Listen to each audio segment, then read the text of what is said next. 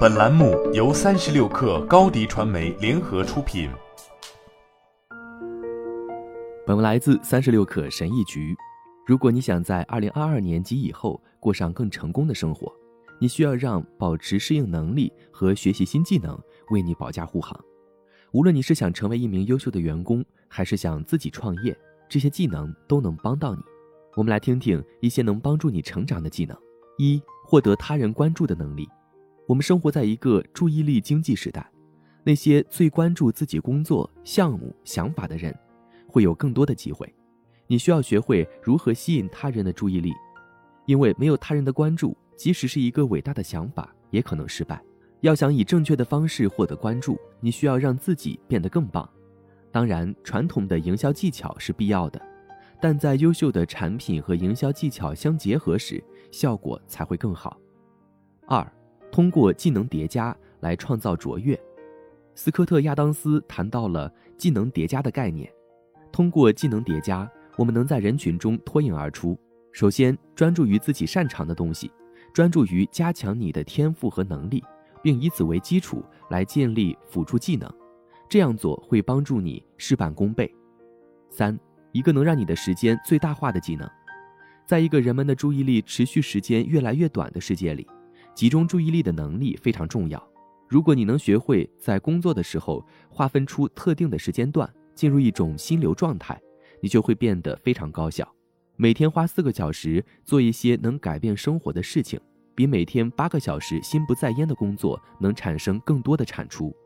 四、找到自己组织的能力。我们没必要与过多的人社交，而要专注于与你真正感兴趣的人交流。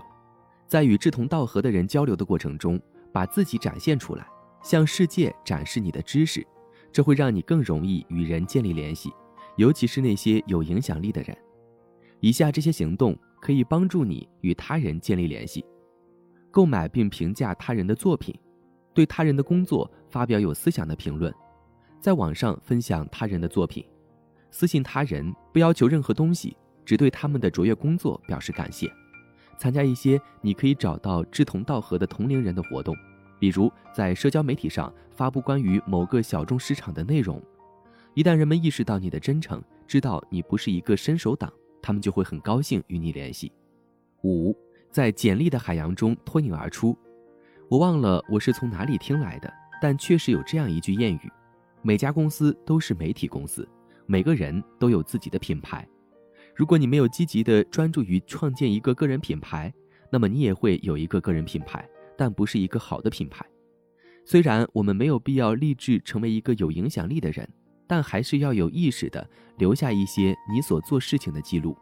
正如奥斯汀·克里昂所讨论的那样，你不仅要把项目发布出去，还要让幕后的人了解你在做什么。六，试着用写作的能力，写得好是一种超能力，即使你不想成为一名作家。学习写作也会改善你的生活和事业，因为写作会迫使你表达自己的想法。通常情况下，你会认为自己了解某一主题，但只有写下来，你才能清楚地知道自己是否了解它。写作能帮助你成为一个更好的思考者和决策者。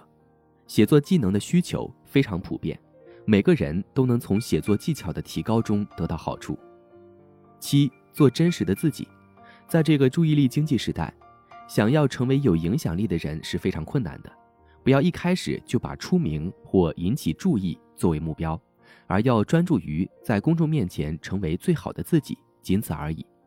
这个世界竞争太激烈了，不能仅仅依靠客观来领先。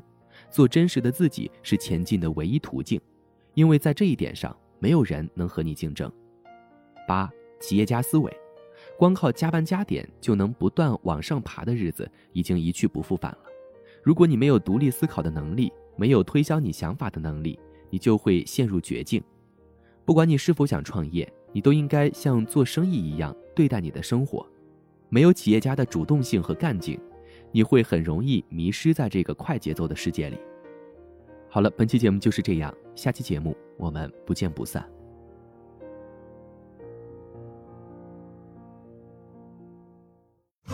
品牌蓝 V 想涨粉就找高迪传媒，微信搜索高迪传媒，开启链接吧。